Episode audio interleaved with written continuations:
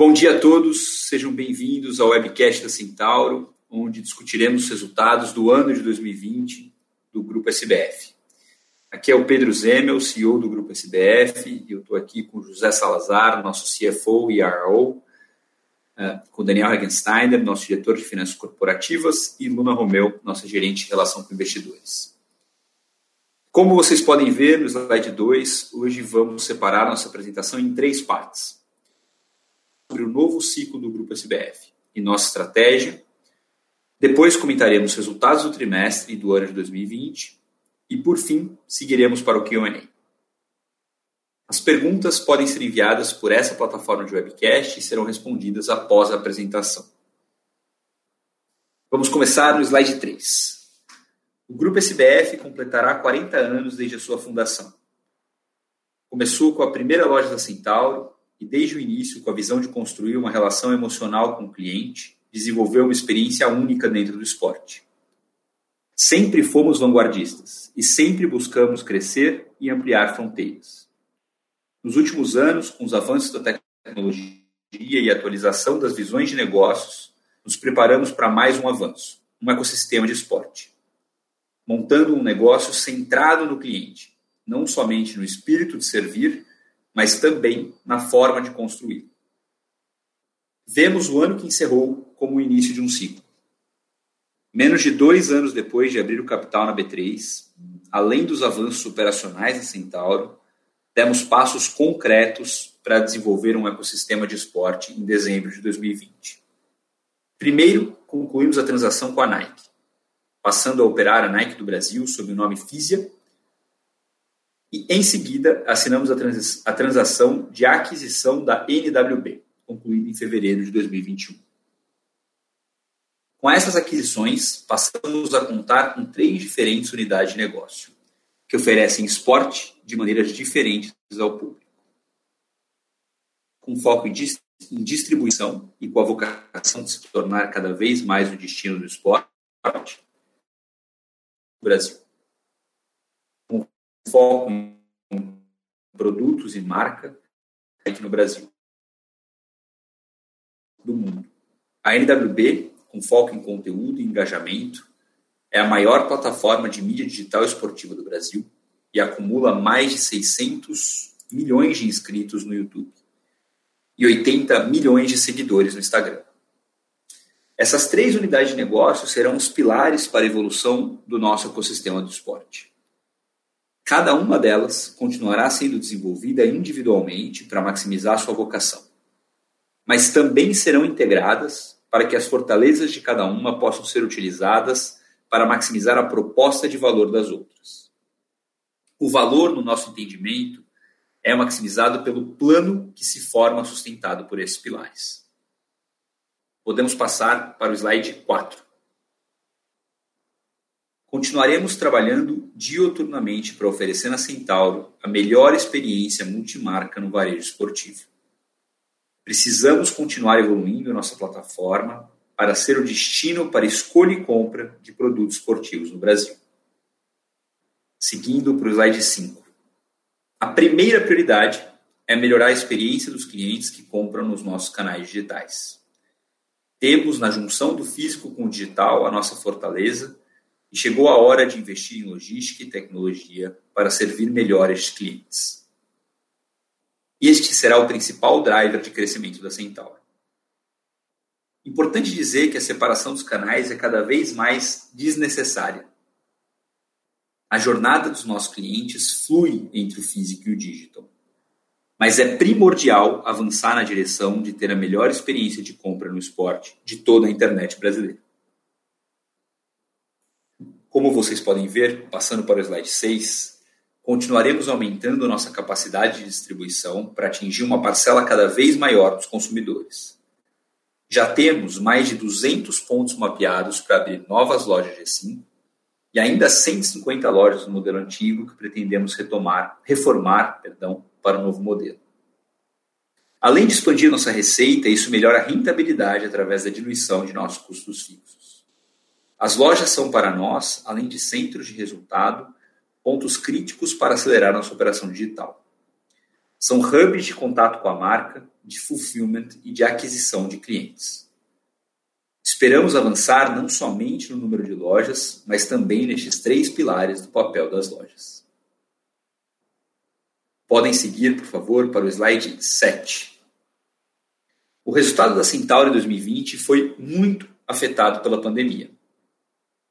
No entanto, o quarto trimestre de 2020 mostrou uma recuperação em relação aos trimestres anteriores.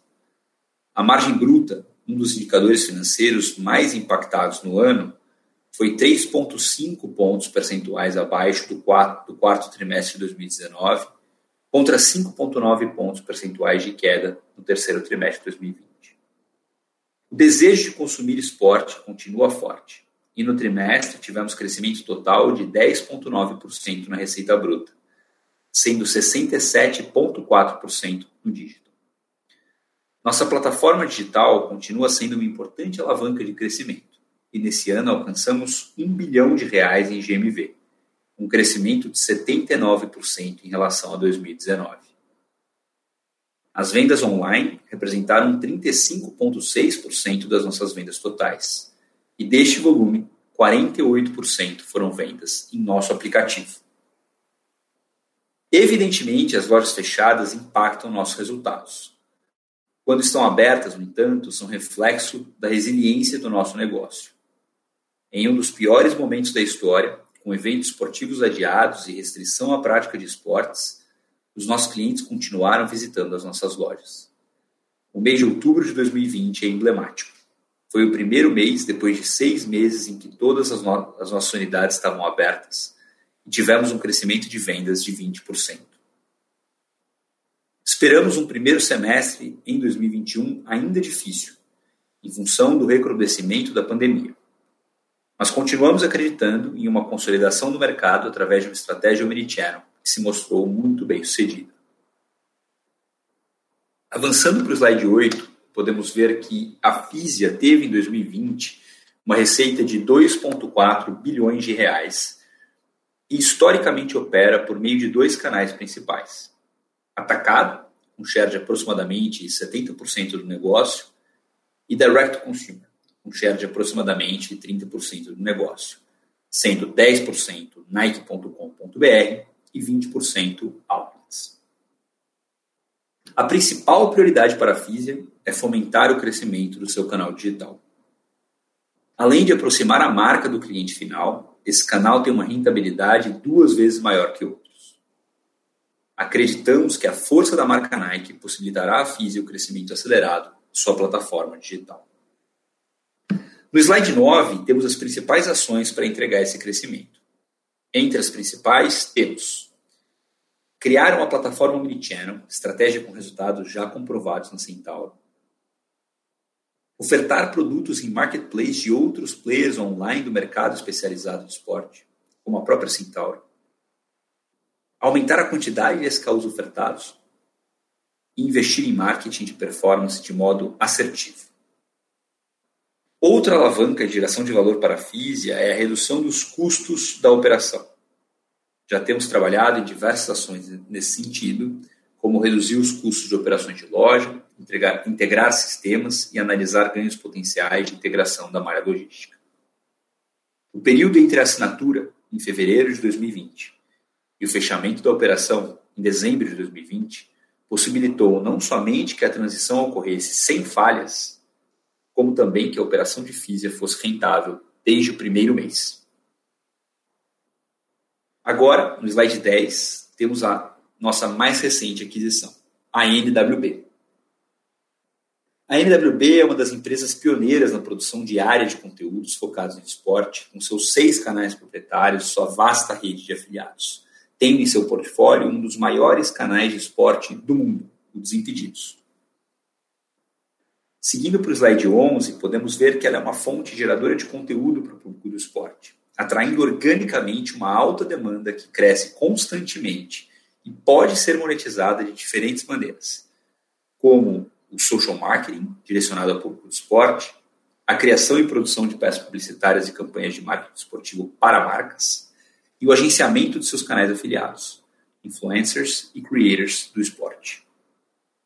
A NWB tem um histórico de crescimento acelerado e pretendemos continuar essa trajetória através de novos canais, estratégias para aumentar o número de afiliados, social commerce e cada vez mais projetos de criação de conteúdo original.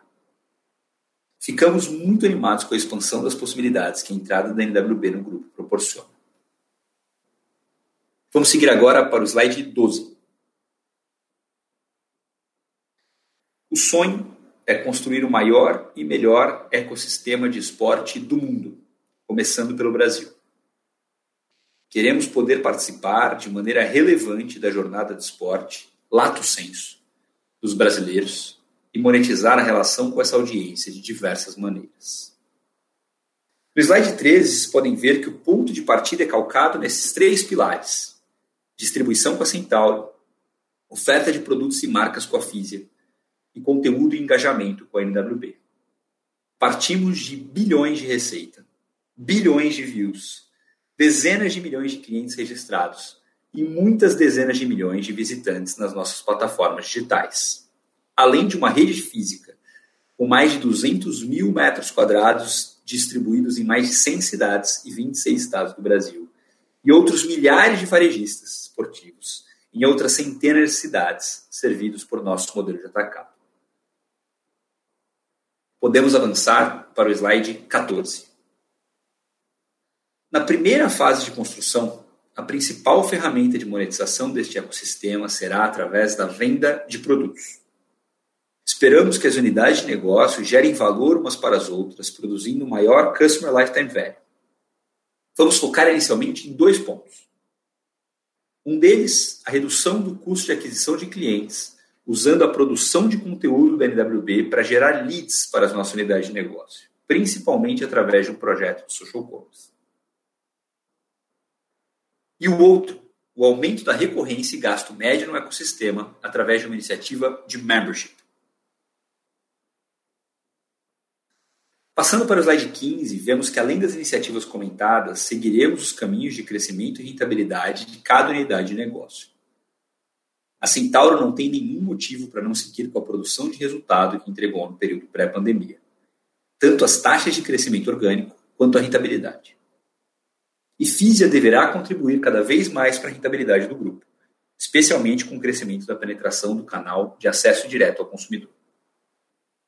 Estamos trabalhando também na geração de sinergias entre os nossos negócios. Um dos pilares estratégicos mais importantes para a Físia e Centauro é crescer seus canais digitais.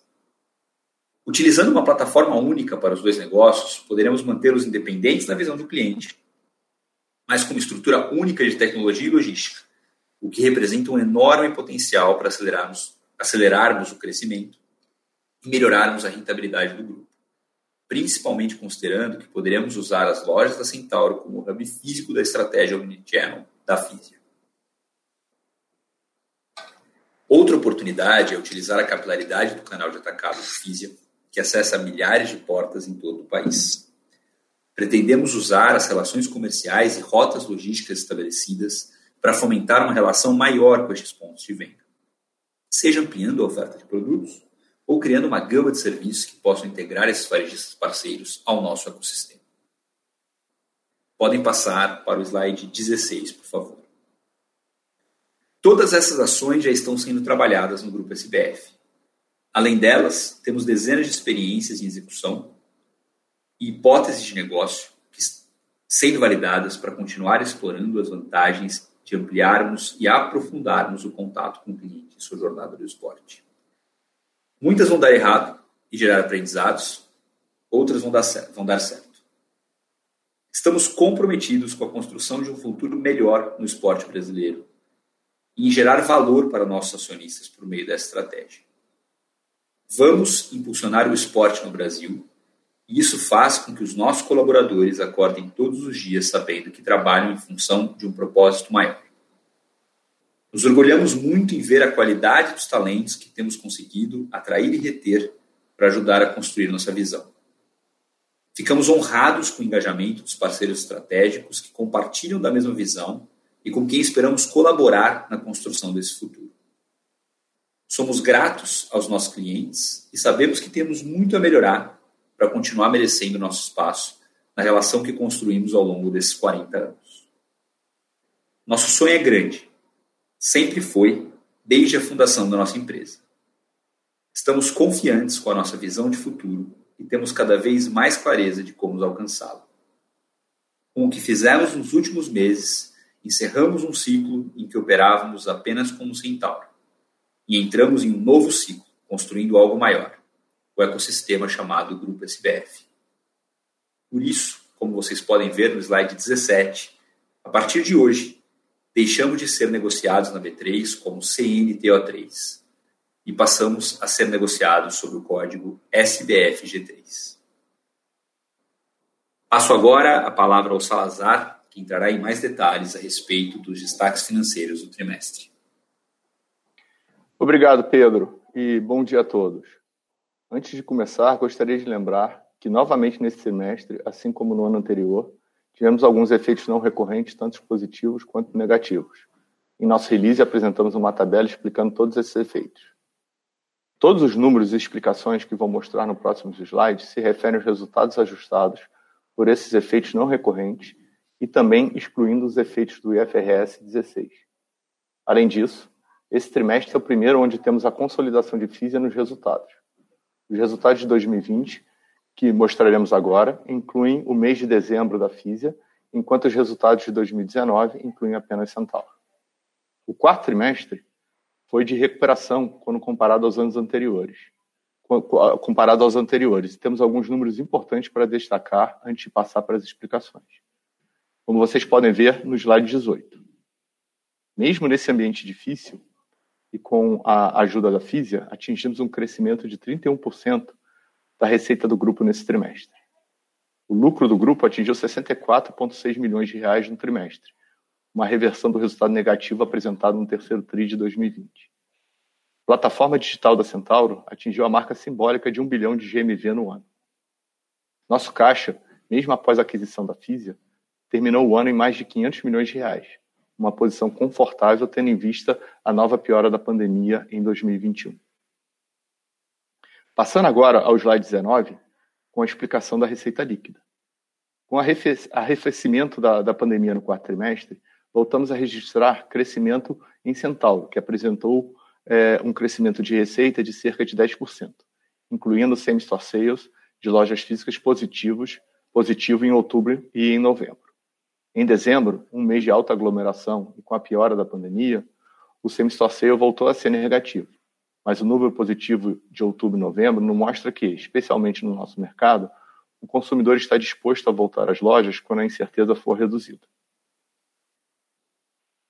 Os canais digitais das duas companhias se comportaram é, muito bem no, no trimestre. É, o GMV do digital da Centauro cresceu 70% no trimestre e quase 80% no ano, enquanto a receita do digital da Fisia, em dezembro, chegou a quase 20% da receita, incluindo o outlet da Fisia. O de, o, incluindo o outlet da Fisia, o DTC chegou a mais de 50%. Existe um fator sazonalidade importante aqui no caso de Fisia, mas mesmo assim, é, ficamos felizes com esse resultado. Olhando para a receita total do grupo, é, incluímos, incluindo Físia, crescemos cerca de 30% no trimestre e finalizamos o ano com uma queda de receita de cerca de 5%. Seguindo para o slide 20, é, temos uma queda de 3,1% de pontos de margem bruta da Centauro no trimestre, ainda em função do ambiente promocional causado pela pandemia a dinâmica de preços vem se normalizando aos poucos e, consequentemente, nossa margem tem caminhado em direção aos seus patamares históricos. Outros fatores relevantes são o mix de canais com maior representatividade da plataforma digital, que apesar de ter margem EBITDA similar a lojas físicas, tem margem bruta menor do que as lojas físicas. E o mix de produto, com a, com a categoria de futebol ainda com share abaixo do histórico. A margem bruta do quarto trimestre de 2020 apresentou recuperação de um ponto e meio em comparação à margem do terceiro trimestre de 2020. E a cada mês nossas margens retornam para níveis mais próximos da média histórica da companhia. Falando um pouco da margem de física, que foi de cerca de 35%, margem bruta, quando assumimos a companhia, o estoque ainda se compunha majoritariamente de mercadorias adquiridas ainda na condição de subsidiária da Nike Global. Ao assumirmos as operações, as novas mercadorias passaram a ser adquiridas com base em um acordo comercial de distribuição, que tem preços maiores do que a operação subsidiária. Sendo assim, esperamos um decréscimo da margem bruta da operação conforme o estoque for se renovando. No slide 21, vemos que as despesas de vendas gerais e administrativas da Centauro cresceram 7,6% no trimestre e ficaram estáveis no ano. O crescimento das vendas digitais continuaram puxando as despesas variáveis, principalmente frete e marketing de performance. Por outro lado, as ações de contenção de despesas fixas que fizemos no início da pandemia foram responsáveis pela alavancagem operacional, já que as despesas cresceram menos do que as receitas. Por abrirmos poucas lojas no quarto trimestre de 2020, por causa também das ações de contenção da pandemia, tivemos pouco capex de nossos fornecedores, o que impactou negativamente a linha de outras receitas. Com a inclusão dos números de Fisia, as despesas totais do grupo cresceram para cerca de 25% no trimestre e 7,4% no ano. Seguindo para o slide 22, temos o EBITDA. A margem EBITDA da Centauro atingiu 10,1% no trimestre, uma queda de cerca de 4 pontos em relação ao quarto TRI de 2019, e uma melhora em relação ao terceiro trimestre de 20, quando foi próxima de zero. Podemos observar aqui que, em um cenário de pandemia mais leve, como foi o quarto trimestre de 20, a tendência é de recuperação de margem. O motivo principal para a queda de margem EBITDA é a queda de margem bruta explicada anteriormente. Se considerarmos o resultado de Fisia, o EBITDA do grupo foi similar ao apresentado no quarto trimestre de 19, aproximadamente 120 milhões de reais. Gostaria de lembrar aqui novamente que o resultado de Fisia está impactado positivamente por um custo de estoque menor do que o que teremos normalmente, não esperamos, pelo menos por enquanto, uma margem EBITDA é, em FISA nesses níveis que observamos em dezembro de 2020. Seguindo para o slide 23, temos as nossas despesas operacionais. Apesar de uma queda na margem, que atingiu 5,9%, o lucro líquido ajustado do grupo no trimestre foi similar ao quarto trimestre de 19, cerca de 65 milhões de reais. Podemos passar para o slide 24. Apresentamos mais um trimestre com boa geração de caixa operacional, inclusive superior ao terceiro TRI de 19, resultado das iniciativas para geração de caixa tomadas durante a pandemia, da utilização de créditos fiscais e da geração de caixa da FISE. O maior impacto do trimestre foi a aquisição da própria FISE, por mais de um bilhão de reais. Nós já havíamos reforçado o caixa nos trimestres anteriores via o follow-on e via captações no mercado para fazer frente a esse desembolso. Por isso, mesmo com essa grande saída de caixa, terminamos o trimestre com mais de 500 milhões é, é, em caixa e uma, e uma dívida líquida, incluindo antecipações e parcelamentos de impostos, de cerca de 250 milhões de reais. Abrimos agora para perguntas que podem ser enviadas diretamente na plataforma uh, do webcast. É, muito obrigado pela participação de todos. Vou pegar a primeira pergunta que a gente recebeu aqui que é da Helena Vilares, do Itaú BBA. São duas perguntas. Um, em relação a algumas iniciativas que conversamos durante o IPO para alavancar margem bruta, como melhor mix de produtos no e-commerce, marca própria, etc., como anda a evolução desses projetos e qual a visão de vocês sobre isso? E dois, em relação à Nike. No release, vocês comentam que em dezembro, com um calendário favorável, o DTC alcançou 50% das vendas. Como foi feito isso? Podem dar mais detalhes sobre isso, por favor? Obrigado pelas perguntas, Helena. É, deixa eu começar com a primeira. A primeira, resposta honesta aqui é que o mix, é, é, tudo, tudo por dentro aqui, no ano passado, que foi um ano de pandemia, ficou muito mexido né, por conta das variações de categoria em função da própria pandemia. Por exemplo, a categoria de futebol sofreu mais, todos os esportes coletivos em geral, para praticantes, né, a prática diminuiu, né, enquanto outras categorias, como para treinar em casa e coisas assim, cresceram desproporcionalmente. É, então, o que é, o que é, é o, o, ano 2020 é um pouco uh, poluído é, para a gente olhar essas iniciativas. Dito isso, a gente não parou de trabalhar. Né? Uma parte desse ganho de margem é em função de uma variação de mix por uma tendência de crescimento maior de categorias que, que têm margem melhor. Por exemplo, vestuário. O vestuário cresce mais ano após ano do que outras categorias e a margem média é maior. É, tanto por uma necessidade de markdown menor, por menor notoriedade dos produtos, quanto por uma penetração maior de marca própria, é, que tem mais de 30% de penetração em vestuário. Isso continuou. Né? Assim como as nossas iniciativas de uh, aumentar a participação de produtos com margem maior dentro de cada categoria, como, por exemplo, através de uma estratégia de licenciamento. Então, a, gente trabalhou muito nessas frentes e esse, e esse volume cresceu. Uh, e tão logo as coisas se normalizem, a gente, aparece, a gente espera que isso apareça nos, nos, resultados, tá? Mas no ano de 20, sendo, sendo transparente e honesto, é muito difícil de apontar isso nos números em função uh, das variações que foram muito maiores do que o normal por conta da pandemia. Uh, e, e, com relação à Nike, é, tiveram duas coisas, tá? Uma contextual, também em função da pandemia, que nesse caso teve um efeito colateral positivo para o crescimento do direct to consumer, e outra já um, um, grupo de ações que a gente começou a fazer que tem impacto no mais curto prazo. Então, o primeiro é o seguinte: com o fechamento ou a pior performance, performance de lojas, né, em função da pandemia, é natural é, que o canal digital, Nike.com, tenha um crescimento é, desproporcional. Né? Então, tem, tem, este ponto que fez com que Nike.com tivesse um tamanho muito grande em, é, no, no, em dezembro, né? O último trimestre, o que importa para a gente é dezembro. Mas também tiveram coisas que a gente fez, né?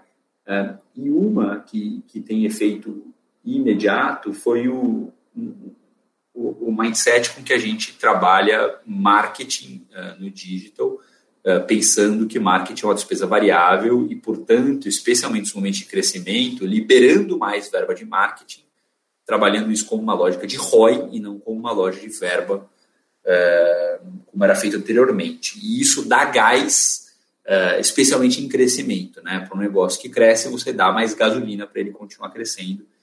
e isso já foi implementado imediatamente. É, os projetos mais estruturantes para crescimento do e-commerce é, ainda não tiveram efeito e, e, e a gente ainda está trabalhando é, e eles vão ter efeito ao longo de, de 21. Mas é, eu diria que, vendo por dentro, a gente está cada vez mais confiante, não só com, com o estado de física, mas também com a, com a nossa capacidade de desenvolver e crescer uh, o site Nike.com. Obrigado novamente pela, pela pergunta. Uh, tem uma segunda pergunta aqui uh, do Vitor Ju, do Santander. Físia, uma surpresa positiva para nós foi o resultado de Físia. Vocês poderiam passar mais detalhes dos números para o trimestre fechado e como esse braço da companhia vem performando neste começo de ano? Muito obrigado pela, pela pergunta. A gente não pode né, passar uh, informações sobre o trimestre, o primeiro trimestre de 2021, mas a gente pode falar do quarto trimestre de 20, de dezembro. Né? Então, o primeiro ponto que a gente fez questão de frisar é que tem uma parte desse resultado que foi positivamente afetado né, é, por um menor custo de estoque, né, que era um dólar menor e etc., e que isso não é recorrente. Né?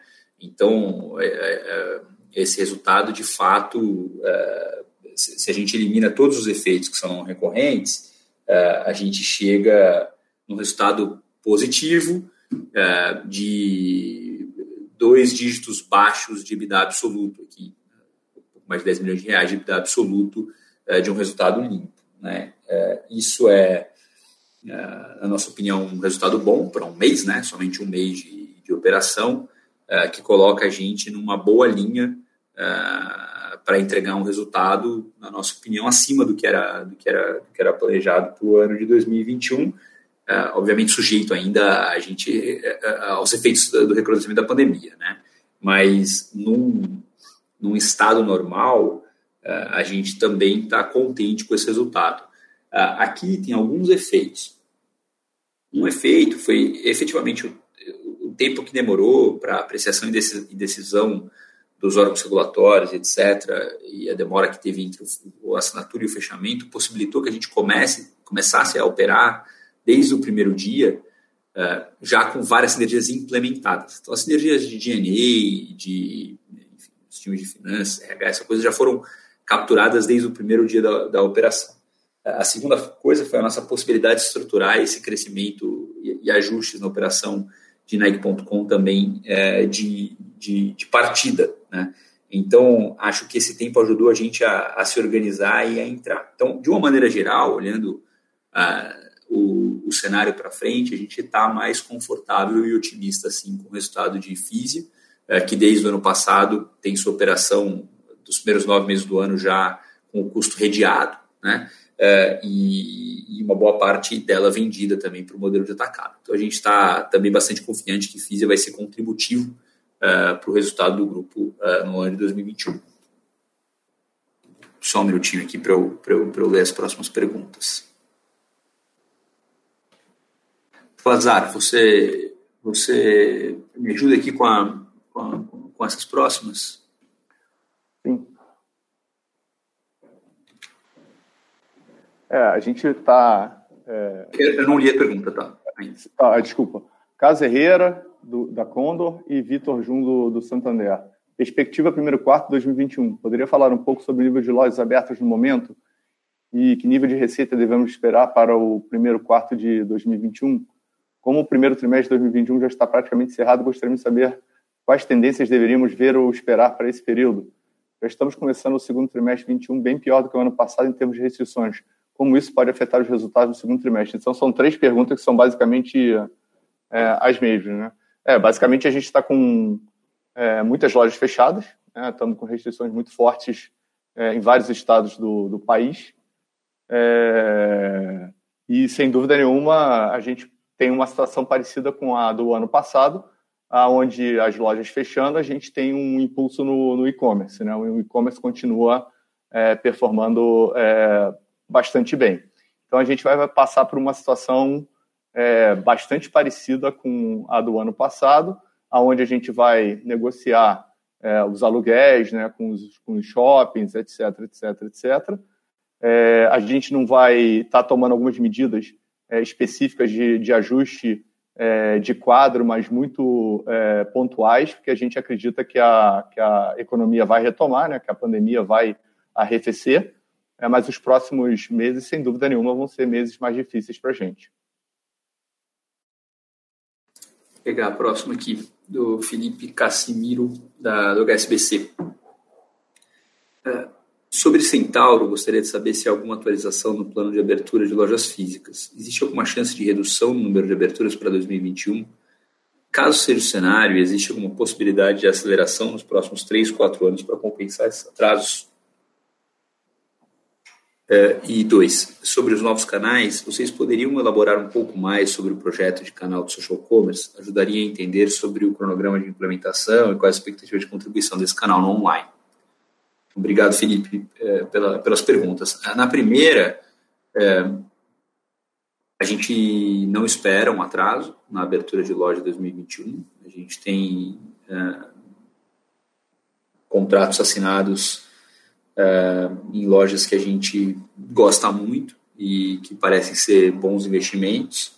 Uh, a abertura de loja para a gente é muito mais do que a abertura de um novo canal de venda, apesar disso ser uma coisa importante, na medida em que a loja representa um pedaço importante da nossa estratégia de digital, uh, por possibilitar aproximar uh, dos nossos consumidores para fulfillment e também por ser um canal de aquisição de cliente para venda no dígito. Então, não, a gente não espera, uh, a gente está numa posição confortável de caixa.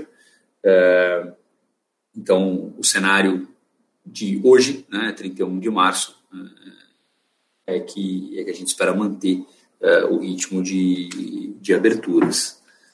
É, e, e a gente contou, né, a gente tem muitas lojas por abrir. Então, a gente tem mais de 200 lojas mapeadas, eh, ainda sem, sem considerar novos modelos de loja. Né? Então, é, a gente, o ritmo aqui é, a gente acha que esse ritmo de 50 projetos entre reforma e abertura por ano é um bom ritmo para a gente manter a, a, a, qualidade.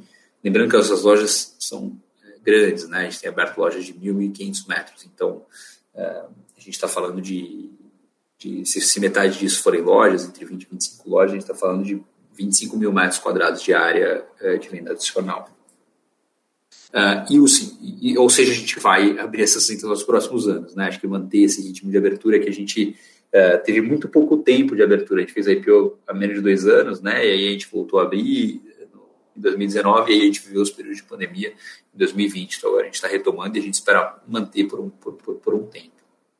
E o segundo, sobre novos canais, é, eu acho que a, a, vou começar um projeto, né? É um projeto que já começou, é, mas ele é um projeto. Então eu, a gente está testando maneiras de uh, alavancar a audiência proporcionada pelo NWB, por exemplo, uh, é, para usar essas, essas for essa força de venda uh, de mídias digitais, por exemplo, para vender produtos da Centauro, criando uma relação com uma comunidade de influenciadores, personal trainers, etc, etc.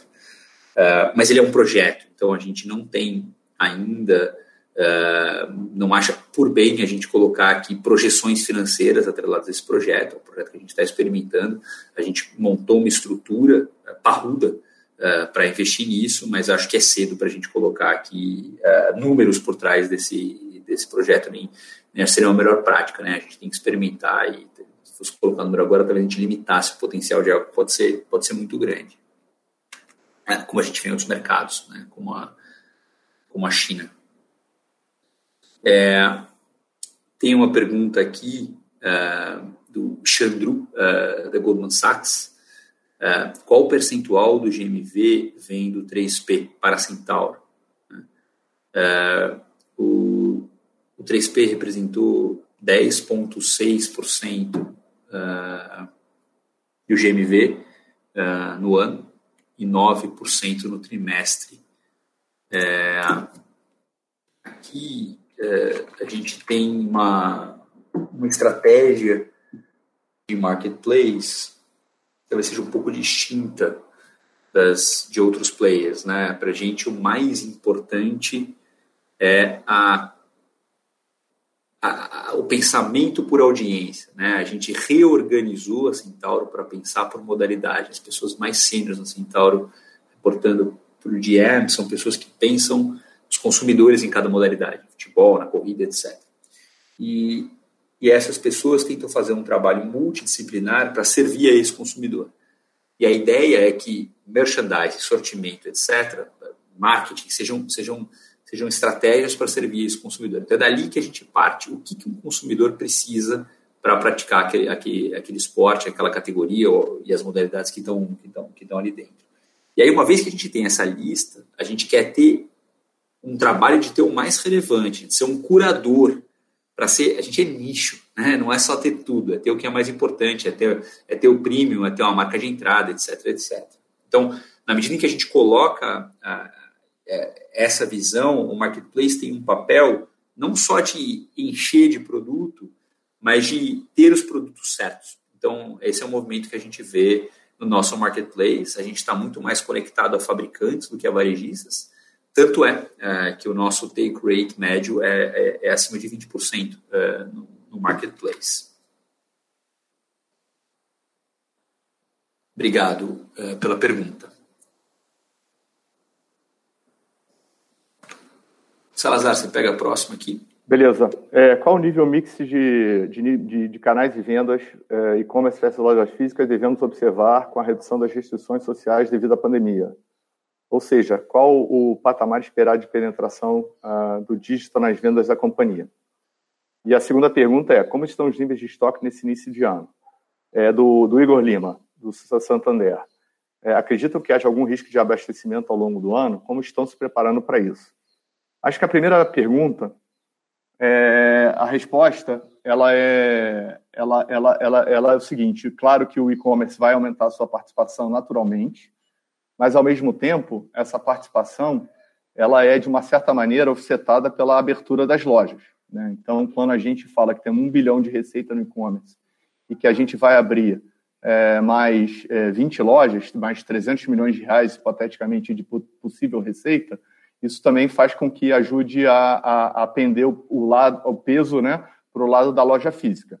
Tendo dito isso, a gente imagina que num cenário pós-pandemia, a um número que antes a gente estava falando em torno de 20%, 22%, a gente vai caminhar para algo entre 30% e 40% da venda da companhia, se a gente pensar o médio e longo prazo. Isso falando de Centauro especificamente, tá certo? No caso de Físia, a gente imagina que a gente vai também caminhar para um patamar aí talvez de 30% a 40%, imaginando que o DTC é, é um objetivo que a gente quer atingir, que é a estratégia global da Nike, e que o, o canal e-commerce, as margens são bem melhores é, do que a, a, margem bruta do canal wholesale e que a gente entende que vai, vai ter uma migração é, natural e forçada pela gente né, é, para o pro, pro, pro, pro DTC né, em Físia. Relativa à segunda pergunta, os níveis de estoque nesse início de ano, não, a, os níveis de estoque estão, é, vamos dizer, adequados. É, obviamente que se a pandemia é, durar bastante tempo, é, algum tipo de ajuste a gente pode vir a fazer, até o contrário, é, é, não receber produto né, nesse sentido. E a gente não acredita em risco de desabastecimento, né? tanto em Físia quanto em, em Centauro. É, a gente acredita que está com o, o, nível de estoque adequado para o crescimento que a gente imagina e no caso de um, um, uma pandemia mais longa do que a esperada, é, a gente tem sempre a possibilidade de não receber produto e a gente vai fazer esses ajustes. Mas falta de abastecimento ou desabastecimento, a gente acredita que não, que não tem risco, não.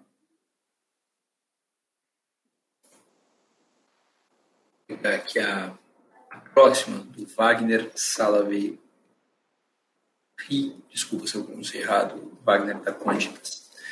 É, a construção do ecossistema de esporte implica, pela forma como vocês ilustram nos slides, outras operações ou unidades de negócio. Podemos esperar mais aquisições, atividades de M&A no curto, médio prazos? Obrigado, Wagner, pela, pela, pela pergunta. E acho que sim, né, no médio prazo, sim. A gente entende que para a gente estar presente em todos os pedaços da jornada esportiva dos clientes e chegar ao nível de profundidade que a gente precisa, a gente tem que uh, conectar com esses, uh, com esses clientes através de diversos ângulos. E a gente tem várias estratégias para fazer isso. Então, a gente pode fazer isso uh, através de aquisições, através de desenvolvimentos internos, né, de inovação orgânica, através de parcerias, etc. Então, a M&A é sim uma estratégia, a gente montou um time e, a gente olha ativamente. No curto prazo, ou seja, nos próximos... Uh, no ano de 2021, né, no restante do ano de 2021, a gente não imagina fazer nenhum grande movimento de M&A, nenhum grande movimento de M&A. A gente pode fazer movimentos menores. Uh, isso porque a gente entende que a prioridade para o ano é fazer os testes dessas sinapses uh, e da relação entre as unidades de negócio para provar a tese do ecossistema como gerador de valor, para daí sim a gente alocar capital aonde uh, o maior valor uh, for gerado. Né? Então, o que a gente quer esse ano é, primeiro, mostrar que os leads e os views e o engajamento da audiência da NWB gera venda de produto na Centauro em física.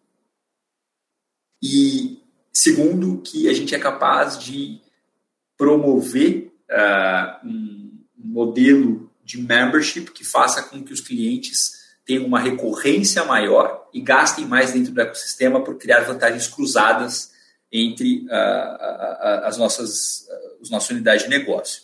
Então essa é a prioridade. Uh, dito isso, a gente está muito atento e especialmente a movimentos menores. Acho que logo teremos uh, novidades do ponto de vista de mais clareza de como que a gente vai atacar uh, a nossa relação com, com, com, startups do setor e etc.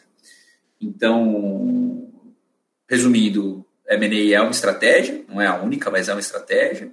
No médio e longo prazo, sim, imaginamos fazer. uh, e no curto prazo somente uh, transações men menores, porque o foco vai estar em conectar as pontas entre as unidades de negócio que, que a gente tem hoje. Aí tem uma pergunta aqui do Francisco Forpus. como está a evolução do omnichannel das lojas pequenas do interior das cidades menores? Esse projeto foi, foi um dos projetos que a gente parou no ano passado, tá? Na, na época que veio a primeira onda, começou a pandemia, é, a gente se organizou de um jeito aqui que a gente parou alguns projetos e esse foi, uh, em retrospectiva, nesse ano, a gente está agindo diferente, né? A gente está numa posição de caixa mais confortável, já fechou a transação com a Nike, etc. Então, a gente não está parando os projetos de inovação, pelo contrário, a gente segue acelerando, segue, segue contratando. É, então, esse projeto ficou parado, ele atrasou, certo? E agora a gente está retomando. Então, eu não, uh, não tenho nada concreto que está Francisco, ele ainda é um projeto, ainda é uma ideia, a gente chegou a, a produtizar essa ideia e, e, preparar testes em duas cidades, mas a gente é, parou esse processo e agora tem que retomar.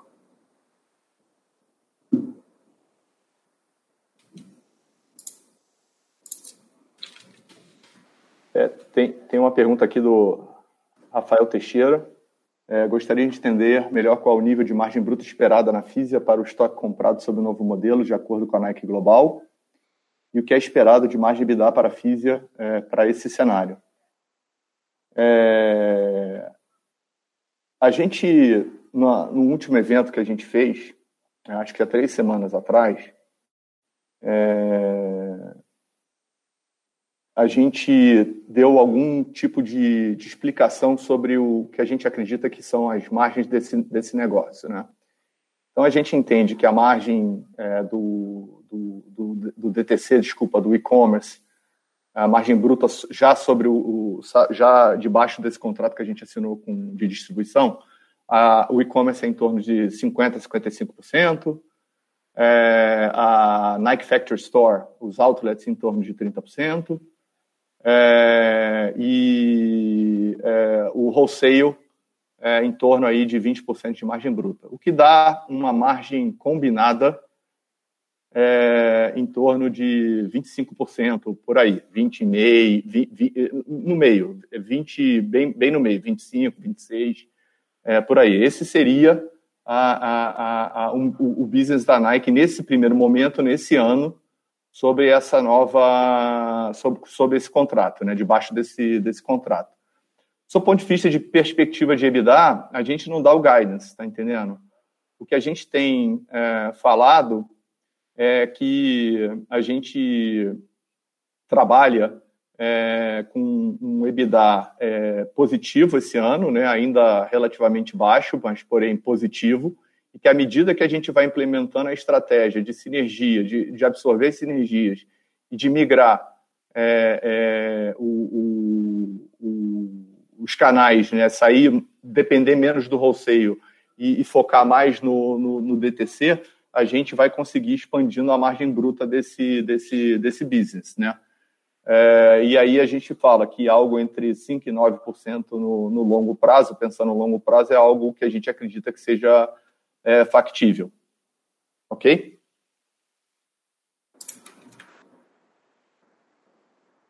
Tem uma pergunta aqui, Felipe Rached, da Goldman, se a gente poderia dar mais detalhes sobre como estão caminhando os processos de negociação dos contratos de aluguel. É... Obrigado pela, pela pergunta, Felipe. Aqui, o que eu acho que tem é, os empreendedores são grandes parceiros nossos, né? E, e todos eles. E, e acho que o, momento é um momento de, é, como a gente viveu no ano passado, é, de, de união e de construção é, para que a gente ache soluções para para evitar no mercado, eu digo, né, qualquer movimento mais drástico, né, e, e na grande maior, na maior, grande parte dos casos no ano passado a gente encontrou essas soluções, né? Acho que tiveram duas lojas que a gente precisou fechar, porque foram deficitárias, duas lojas pequenas, de faturamento pequeno, é, e que tiveram daí pouca flexibilidade é, o sentimento do momento. Mas é exceção. Então, via de regra, é, os empreendedores têm sido super parceiros aqui e entender o contexto do problema e, e, e construir soluções com a gente. Agora, é, não acho que, que eu consigo aqui expor os detalhes das negociações de, de cada caso. O que eu posso dizer é que, na grande maioria, os empreendedores têm sido é, parceiros nessa, né, nesse momento, que é um momento claramente que ninguém queria estar. É, eu vou, vou juntar aqui, a gente tem um grupo de, de perguntas de pessoas uh, físicas que, que, que, são acionistas e, e, e representam uma, uma, parte importante né, da, da, da, nossa base, e eu só vou agrupar um pouco em, em alguns tópicos para tentar endereçar também uh, esse, essas perguntas. E a, principal, a principal linha de pergunta aqui é, é, é como é que a gente pode levar e conectar a Centauro e as nossas marcas dentro de espaços onde o cliente já pratica esportes e faz exercício, como academias, corridas de rua, etc. Eu acho essa uma, uma ótima pergunta e eu acho que ah, uma, uma, coisa primordial para a Centauro na, na, sua, na sua estratégia, nos seus objetivos para 2021 é fazer esse link com o esporte. É a Centauro o seu destino para escolher um produto para comprar um produto. Isso é uma parte que é por dentro, né? Que é quando você estiver procurando um produto esportivo, a gente tem que ter o melhor sortimento, a melhor comunicação, o melhor conteúdo, a melhor experiência de navegação.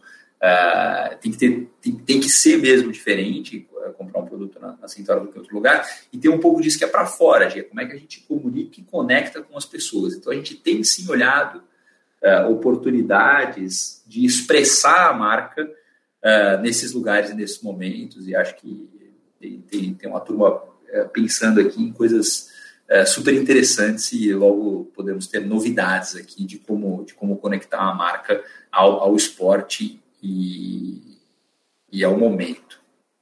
E tem um outro grupo aqui de, de, de perguntas, também de, de, de, diversos investidores nossos, é, sobre a NWB e de que maneira a gente pode seguir com a gestão dos canais, dos criadores de conteúdo daqui para frente.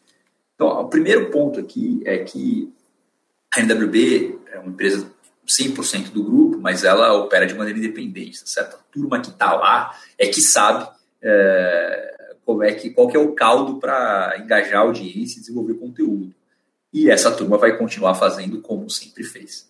Então, a gente não tem nenhuma intenção de interferir uh, nesse processo, inclusive porque a gente não entende dele.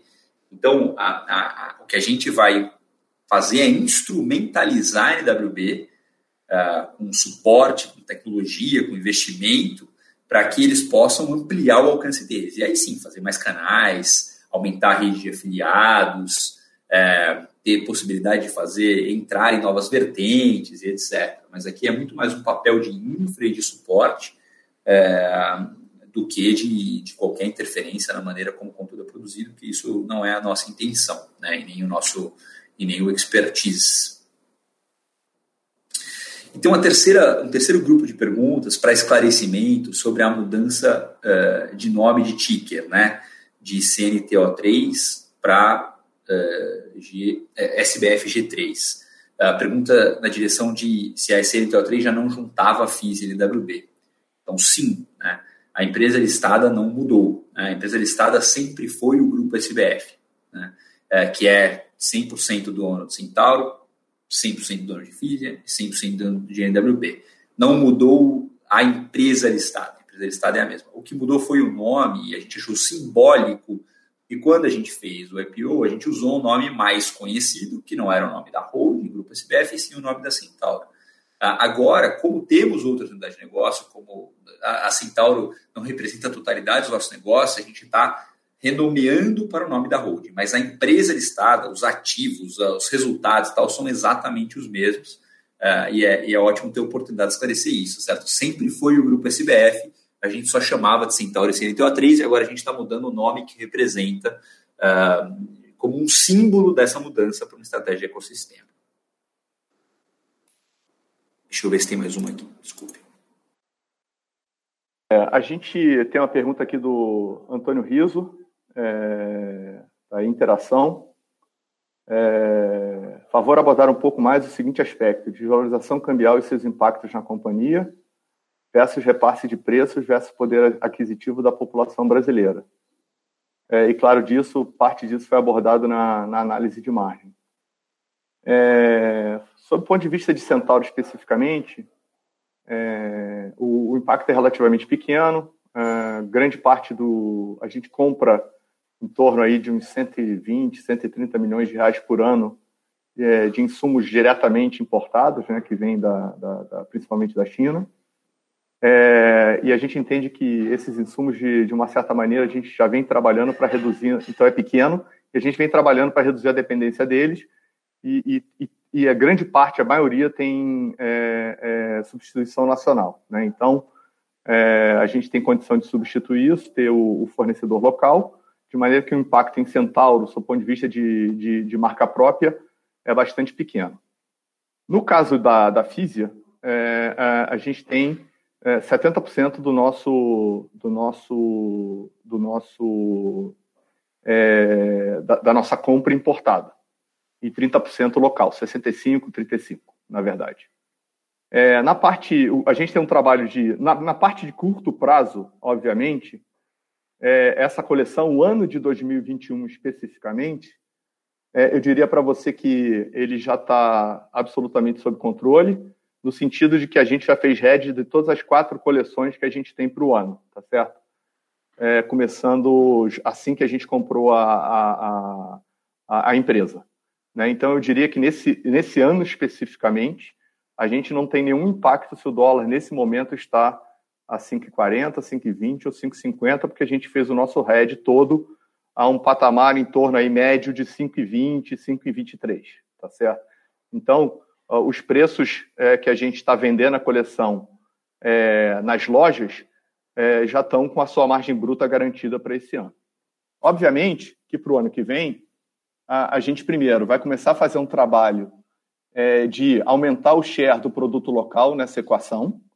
É, é um trabalho que demora um certo tempo, obviamente, é, não é rápido de, da noite para o dia, mas a gente é, é, é, quer aumentar esse, esse share. E para o curto prazo, a gente tem sempre as sinergias que a gente vai é, é, é, buscar né, para a gente conseguir ganhar produtividade, sinergias essas de mix de canais, sinergias de ah, ver os produtos especificamente, substituição de produtos, né, por produtos com uma margem, com uma margem melhor.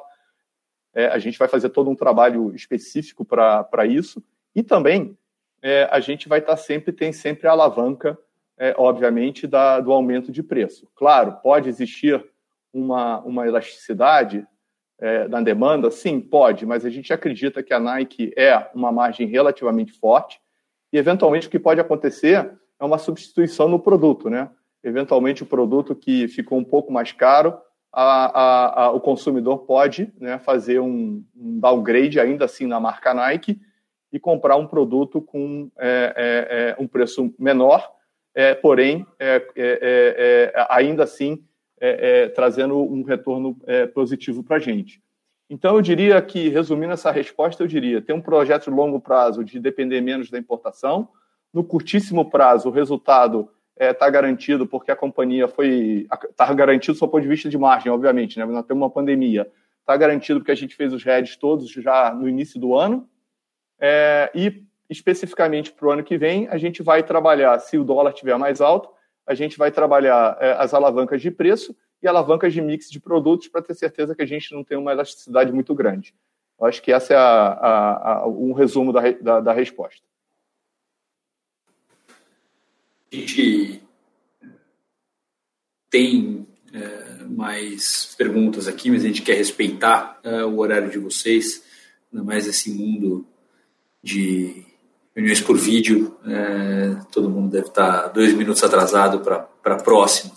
Então, a gente vai encerrar é, nesse momento a sessão de perguntas e respostas, mas o nosso time de RI segue à disposição para esclarecer outras dúvidas que possam surgir.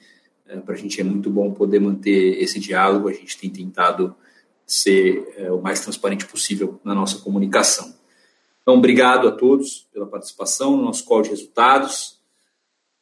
Sabemos que criar esse ecossistema é um desafio grande, isso nos mantém com humildade, com os pés no chão. A gente sabe que o sucesso vem através de um time, assim como nos esportes, e que somente com muito esforço na preparação é que as realizações são possíveis. E com toda humildade, a gente está mirando muito alto. Te agradece o apoio dos nossos investidores e do nosso time nessa longa jornada e esperamos que vocês continuem nos acompanhando no que vem pela frente. Muito obrigado, bom dia